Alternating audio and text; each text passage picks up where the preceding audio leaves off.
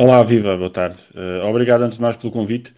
Eu, eu, escolhi este nome, o que há a fazer do que não foi feito, porque, pelo menos nos últimos 10 anos, nós temos assistido, no que toca ao combate à corrupção em Portugal, a uma espécie de carrossel que é uma máquina de movimento contínuo, uh, sempre a criar uh, nova legislação, novas, novos anúncios de, de, de reforma, mas anda sempre em círculos e, portanto, produz muito poucos resultados. E, portanto, eu gostava de perder algum tempo, mais do que a dar ideias de políticas específicas de combate à corrupção, de, em primeiro lugar, definir o problema, porque falamos de muitas coisas diferentes quando falamos de corrupção, Uh, definir uma, digamos, estratégia de abordagem ao problema e depois sim, uh, espero ainda ter tempo para dar uma ou duas prioridades uh, que me parecem urgentes. Em primeiro lugar, definir o que, de que é que falamos quando falamos de corrupção, porque tipicamente cidadãos e políticos estão a falar de coisas muito diferentes quando usam a palavra corrupção. E aqui começa o problema. O mal que os cidadãos veem como estrutural na democracia portuguesa, este mal de corrupção, não é o mesmo que os políticos eh, se propõem combater. Os cidadãos eh, percepcionam como estruturas ou instituições mais corruptas em Portugal, em primeiro lugar, os partidos políticos, eh, a seguir o Parlamento e o Governo. Eh, depois, até por causa da história recente, no setor privado, a banca e o sistema financeiro também são vistos como muito corruptos. Os tribunais vêm a seguir, e isto acontece tanto nos estudos da Comissão Europeia, do Eurobarómetro, que é uma sondagem regular que se faz sobre vários temas, incluindo o combate à corrupção, e os estudos de outras fontes, nomeadamente da Transparency International. Eh, portanto, o que os cidadãos veem como um grande problema em Portugal é a corrupção política. É a corrupção, é a grande corrupção, digamos assim. É a corrupção eh, que se verifica na captura do Estado pelos grandes grupos de interesses económicos, e esta é, é, tipicamente a visão da esquerda sobre a corrupção, a captura do Estado pelos grandes grupos económicos, ou a distribuição de cargos, de favores, de oportunidades de enriquecimento a partir uh, do Estado. E esta é a crítica de direita. Ou seja, que uh, a grande corrupção é a, é, é, é o, o, a distribuição de prebendas a partir do Estado. São dois aspectos uh, desta corrupção estrutural que vem de cima para baixo. E a minha dificuldade com uh, noções ideológicas de combate à corrupção é que ou veem uma parte ou veem a outra, ou veem o Estado como alimentador dos grandes grupos económicos, ou veem o Estado como distribuidor de cargos, e, e, fica a faltar, eh, enfim, o panorama completo. E é por isso que eu não sei se venho propriamente trazer a visão eh, liberal do combate à corrupção, mas o que digo para começar é que temos que ter esta visão do problema como um problema conjunto e como um problema de grande corrupção que vem de cima para baixo e não a pequena corrupção de funcionário que recebe um suborno ou que está uh, sujeito a fazer um determinado favor. E é essa digamos, pequena corrupção ou corrupção transativa de pequeno funcionário eh, que aparece quando começamos a folhear as, as, muitas páginas da nossa nova Estratégia Nacional Anticorrupção. É um conjunto de medidas dirigidas aos riscos de corrupção onde eles menos existem, em alguma administração pública eh, e no funcionamento eh, de serviços públicos. Não é essa a corrupção que os cidadãos percepcionam e não é essa que tem-se feito mais estragos. E aqui temos um problema de base com as medidas dos vários governos, a mais recente é esta Estratégia Nacional contra a Corrupção do governo PS, que é eh, eh, olhar para o lado errado, é ladrar na árvore errada. E esta estratégia não tem uma linha sobre ética na política, sobre financiamento de partidos e campanhas eleitorais, sobre transparência no exercício do poder a partir do governo do Parlamento ou dos uh, órgãos de poder autárquico,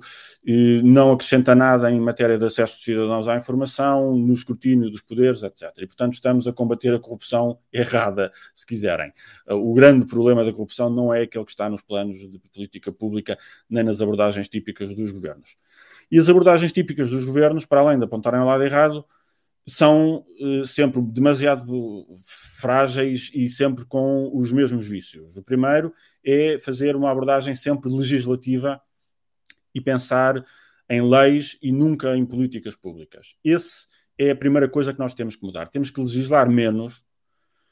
Uh, temos que, uh, um exemplo, a lei de financiamento político que está em vigor desde 2003, já teve nove alterações e neste preciso momento há no Parlamento uma, uma proposta para uma décima alteração. Estamos a mudar uma lei que é estruturante em média, a cada dois anos. Isto torna todo o sistema de financiamento político completamente ingovernável. Portanto, nós precisamos de menos abordagem legislativa e de pensar em termos de política pública, porque, enfim, a Bíblia diz que Deus criou pela palavra e os nossos legisladores acham que conseguem fazer o mesmo e, portanto, estão sempre a vomitar novas leis como se isso alterasse alguma coisa. Nós temos que pensar em instituições,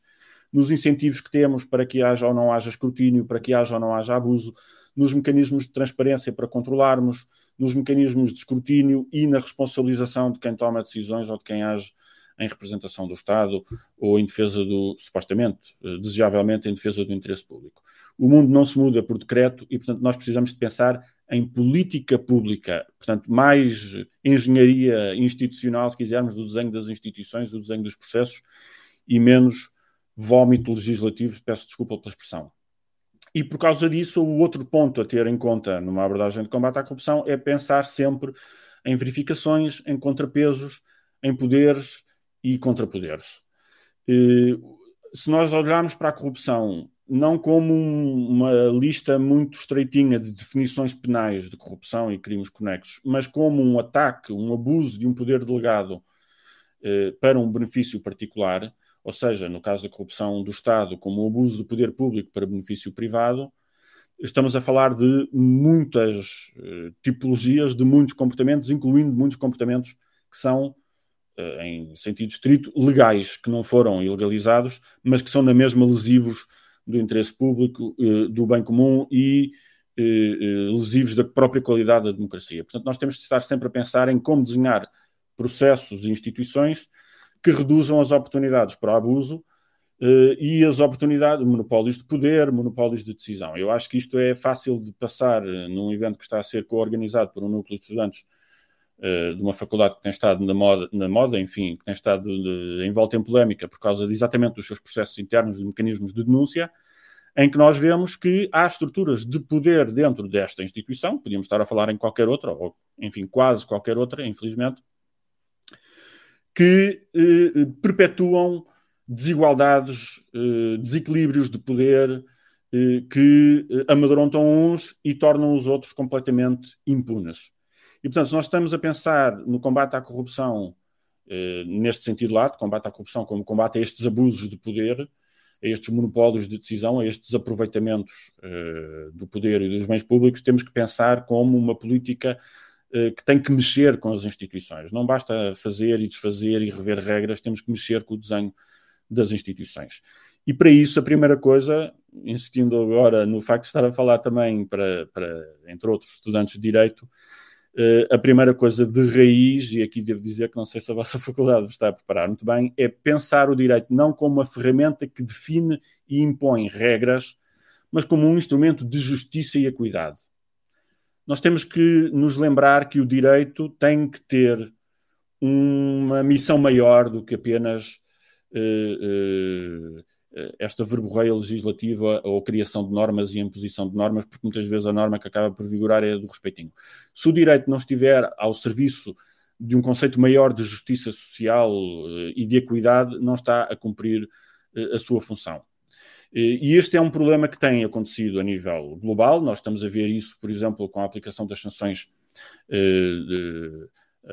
das sanções uh, por causa da guerra na Ucrânia, em que vemos um fenómeno global que já era conhecido, mas que fica bastante visível, de ocultação, de branqueamento, de batota, em que o, o direito, como disciplina, como ação pública, se transformou num mecanismo de criar e manter privilégios e abusos que se tornam legalmente consagrados, e é por isso que eu uso, eu e vários autores usam uma, uma expressão eh, que os juristas tipicamente não gostam, que é a corrupção legal. E nós temos demasiada corrupção legalizada. Eh, nos Estados Unidos está a discutir-se agora a regulação das armas, mais uma vez, por causa de mais eh, um massacre numa escola. Eu acho que os Estados Unidos se transformaram ao longo do, do tempo, enfim, isto é um parênteses, um exemplo de um país campeão da corrupção legalizada. Ou seja, em que a defesa do interesse público deixa de ser feita e as regras que deviam defender o interesse público estão completamente eh, truncadas e completamente pervertidas. E, portanto, nós temos que pensar muito para lá eh, de abordagens legislativas, porque a melhor das leis e em Portugal nós temos muito essa experiência, não deixa de ser tinta num papel, temos que pensar nas instituições, no desempenho das instituições, na avaliação das políticas e das medidas eh, e eh, numa transformação que seja visível e mensurável. Portanto, temos que pensar em política pública e não em medidas avulsas. E por isso podia estar aqui a propor muitas questões sobre os, os meios de combate à corrupção, isso é uma discussão muito estafada, a falta de meios, a demora do Poder Judicial é outra discussão muito estafada, e nós temos muitas discussões muito repetitivas e muito estafadas, mas, e todas elas úteis, e podíamos estar a discutir, e podemos discutir mais, mais à frente, mas eu acho que se o que nós queremos é eh, mudar instituições eh, e ter eh, mecanismos de contrapeso aos abusos de poder, então temos que pensar, quando pensamos em prioridades de combate à corrupção, em prioridades que equilibrem ou reequilibrem os poderes, que combatam estes monopólios de decisão